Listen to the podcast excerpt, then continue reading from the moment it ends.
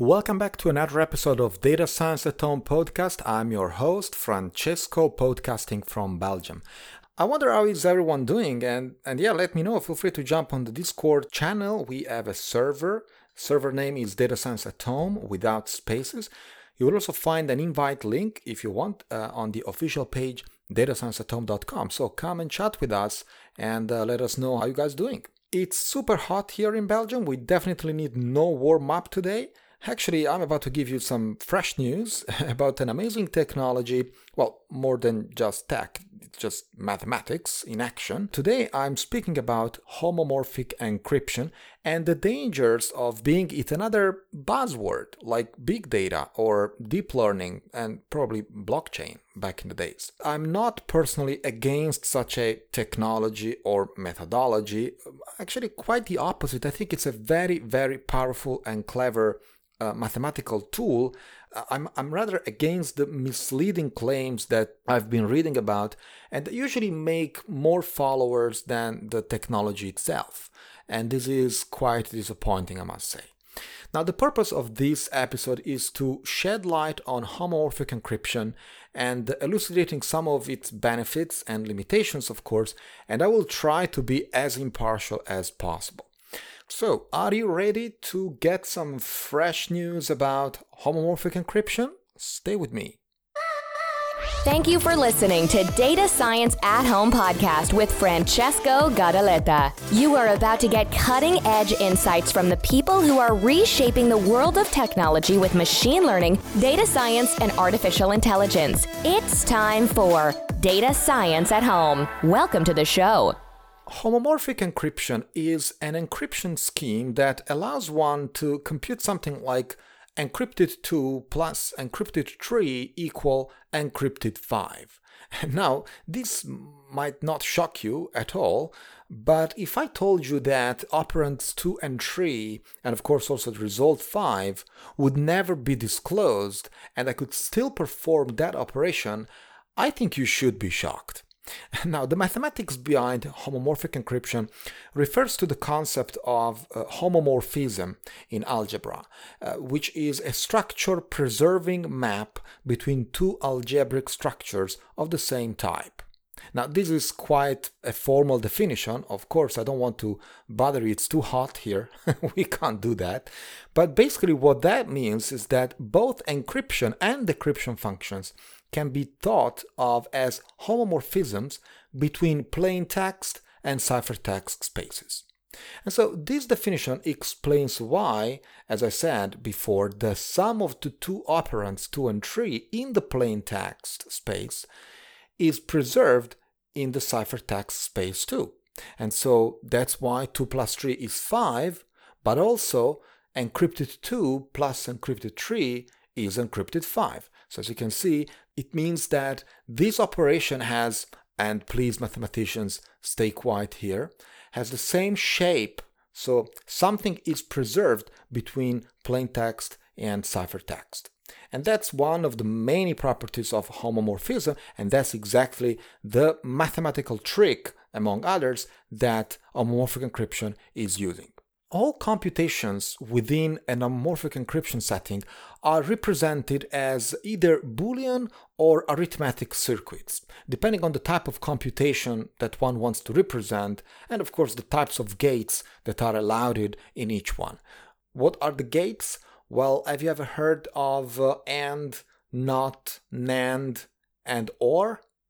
That's it. Now, of course, in the show notes of this episode, I will report some of the most important references that you can read in order for you to expand your knowledge and uh, education about uh, homomorphic encryption and why it works the way it does. The theory behind homomorphic encryption is not new at all, as the theory of deep learning was not new either, right?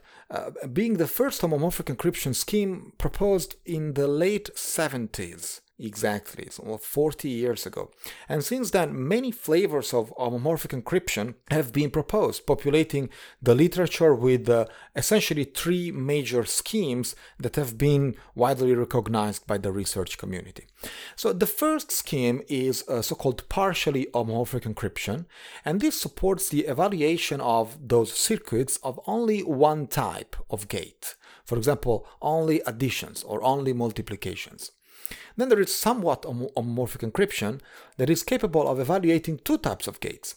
And finally, we have fully homomorphic encryption that is capable of evaluating arbitrary circuits, becoming, of course, the most valuable and powerful approach and method of the three.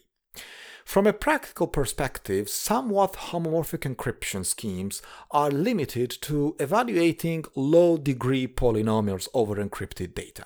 And such a scheme is limited because each ciphertext becomes noisy. And, and this noise grows as one keeps performing, for example, additions and multiplications in the ciphertext space. Now, at some point, what happens is that the amount of noise that gets accumulated becomes so high that the resulting ciphertext becomes unreadable and not usable anymore.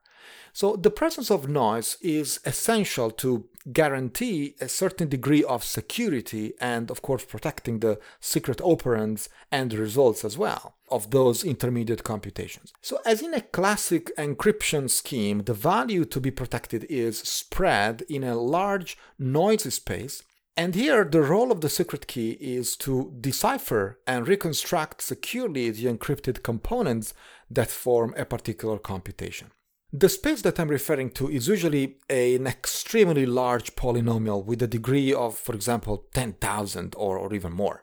In such a scenario, each coefficient, you know, if you think about the coefficients of a polynomial of this degree, well, each coefficient is represented by more than 600 bits, and this explains how large a dataset would become after encrypting it with homomorphic encryption schemes, in order to guarantee, of course, industrial security.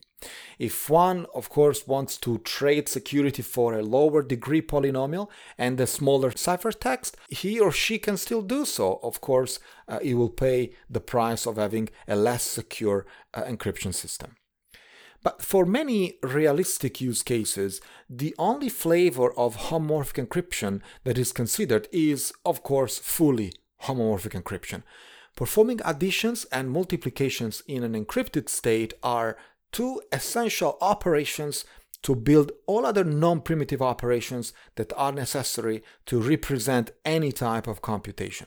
And here the ultimate goal of such a scheme would be, of course, to be capable of performing arbitrary circuits, arbitrary computation, and essentially represent a you know Turing complete framework. Turing complete means that in fact I can write any program I think of any type of computation, and that could still be represented by an arbitrary circuit and definitely solved in encrypted state. So that's why you would like your framework to be Turing complete. Now, why should you care about fully homomorphic encryption? Well, because under a fully homomorphic encryption scheme, as I said, no operand and no result is ever revealed or disclosed. As you can imagine, highly regulated environments are the first to benefit to, of, of such a grateful property. Banks, social media platforms, pharmaceutical companies running their business in, for example, Amazon Web Services are in fact giving away their secrets because you know there's no cloud. It's just someone else's computer. As a matter of fact if you do a computation on a system that is being managed by third parties well the system administrator can definitely get access to your data. You didn't know about that right but now, don't worry that much because there are some technologies that uh, have been implemented at the CPU level, for example, AMD's Secure Encrypted Virtualization or SEV, that can encrypt the entire CPU state, basically all the registers, with keys that are not accessible to the other guests and not even to the host. And so, not even the system administrator can, in fact, uh, decipher the uh, CPU state and the set of registers that belong to your virtual machine or to the virtual machine that you are renting from Amazon. Of course, this works for several use cases, But when you think about requirements for, for example, private machine learning, well, those requirements sometimes go beyond protecting just the CPU state and the register set. People have been playing a bit with creativity, and of course, they've started thinking about um, how can we leverage homomorphic encryption and their properties to, you know, solve some of the uh, problems in the real world. And there's some practical use cases that would be possible are, for example, secure cloud outsourcing, which means sending both data and computation to, let's say, Amazon EC2 instances and being sure that nobody can access them. As I said, this is already possible with SEV, uh, and which is, by the way, orders of magnitude more efficient. The second use case that I have in mind is definitely making an intersection of private sets without disclosing the results. For example, find the common records in two private datasets that two different owners can read, and of course they cannot read each other's datasets, without revealing any of the datasets, so they can still perform this um, intersection operation. And of course they cannot even read the common records, so the result of the intersection uh, operation. Uh, this is, of course, quite unbelievable, but that's exactly the type of things that are possible with homomorphic encryption. the third use case is, and this is one of the most delicate ones, uh, training machine learning models on private data without revealing the data and without revealing the model. So this is something that um, some people are spending some time and um, they're also making some claims, which is the reason why I decided to dedicate an episode just for this point. The fourth and last is definitely searching without revealing the query. So think about Googling stuff without Google to know what you're searching, and of course, collecting the uh, metadata and the data about your profile on the internet. So all this looks amazing, and it is you know, if you think about how elegant an encryption scheme can be, uh, there are, of course, several flavors. I've been reading about some of them, um, you know, with um, uh, quite deep um, algebra uh, notions involved it's it's quite fun to read if you can understand the math, and there is a lot of elegance in these schemes. Uh, they are really a, a nice um, uh, a nice thing to study. But what are the costs of this? Like, what's the performance and the accuracy? For example, if you decide to train a machine learning model in encrypted state, what happens to your accuracy? And also, how long would that take? So security and confidentiality usually come at a very high cost in terms of performance. And uh, highly regulated environments that are prone to, let's say, trade performance for maximum security would definitely be interested in adopting technologies like uh, fully homomorphic encryption, but they also have to trade uh, performance quite a lot. And so there are some uh, definitely non scientific benchmarks that I've been collecting from the internet. And roughly speaking, uh, for a linear regression with uh, a bit more than a dozen variables, so something relatively common in the world of data science, it has a computational cost of 40 to 50 times more. That's the overhead. And in terms of memory usage, between 10 and 20 times. So 40 to 50 times slower, so the computational cost, and between 10 and 20 times the memory requirements for exactly the same model, linear regression, a dozen variables in plain text versus ciphertext. So let me put these numbers in perspective. If you have for example, a mm, linear regression that performs in about an hour of computation, that same model in a fully homomorphic encryption setting would take about two days. And uh, if that model required, let's say, two gigabyte of, of RAM, of memory, under fully homomorphic encryption setting, it would need something like 30 gigabytes, more or less. So this is still doable, you know, if your model is relatively simple and um, you know the computational complexity behind logistic regression or linear regression is relatively contained. But if you think about neural networks and you project these numbers in a neural network setting, well, then these numbers start to become a bit prohibitive because a neural network that converges on backpropagation in approximately 12 hours of, of computation of training, which is not that long if you think, you know, training some of these uh, AlexNet and all these other neural networks that you can find online. Well, 12 hours would take about 15 days in uh, a fully homomorphic encryption setting. And uh, if that neural network required something like 10 gigabyte of memory, which is not that big to be honest with you, now it would take something like 150 gigabytes or more. Now, one thing that I have to say, despite the large divergence in terms of computational cost and memory usage, it's it's quite a lot, of course, there's a big gap there. But in terms of accuracy degradation, um, there's not that much difference, at least for a linear regression model. There is a slight drop in accuracy, uh, which is usually due to uh, float to integer conversions. And so each operation performed on a floating point value decreases its accuracy a little for additions and a bit more for multiplications on uh, benchmarks that I've seen online, there is a negligible difference in terms of accuracy. So we are good there. This means that if you are ready to pay the price of uh, waiting two days for your linear regression instead of um, a bit more than a coffee, well, let's say an Italian coffee, it's about an hour. Uh, well, then probably homomorphic encryption is something that you might be considering if you are a highly regulated environment. Now, as I said, sometimes these overheads are acceptable in some domains, uh, in some others are definitely not.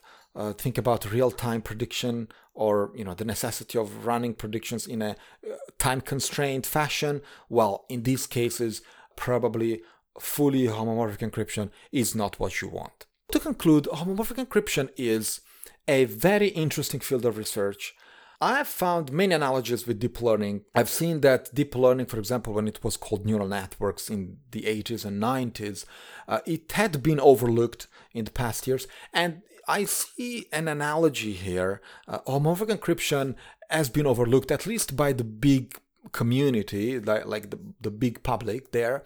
Uh, academics have always been around it, of course, but it has been a niche set of tools. Today, there are different market conditions and definitely many innovative findings, especially uh, not only in software tech, but also especially in hardware, that allow us to perform many of the computations that were not possible only 10 years ago. And, uh, and so some of the assumptions of fully homomorphic encryption are possible today just because of this improvement in software and hardware uh, technology. Now, as I said, I'm personally observing many uh, analogies with what happened with uh, backpropagation and neural networks in the 80s and 90s. An analogy I would definitely not like to see is the hype around a technology like uh, homomorphic encryption that not only is not ready yet, but it's also quite limited by mathematics. And so watch out when people are saying that they solved the problem of uh, private machine learning with homomorphic encryption. There is a big mathematical barrier there, and probably those are, I'm not saying fake news, but definitely something that has been hyped a little bit. That's it for today. I hope you enjoyed the show. As always, come to our Discord channel, uh, server name Data Science at Home, no spaces. And uh, in the show notes of this episode, as well as on our website, datascienceathome.com, you will also find an invite. You just click and you will jump straight to the Discord channel and uh, chat with us, propose new episodes, speak about the previous ones, even some constructive criticism. That's always good to have you there. I'll talk to you next time. Enjoy the summer. You've been listening to Data Science at Home podcast. Be sure to subscribe on iTunes, Stitcher, or Podbean to get new fresh episodes. For more, please follow us on Instagram, Twitter, and Facebook, or visit our website at datascienceathome.com.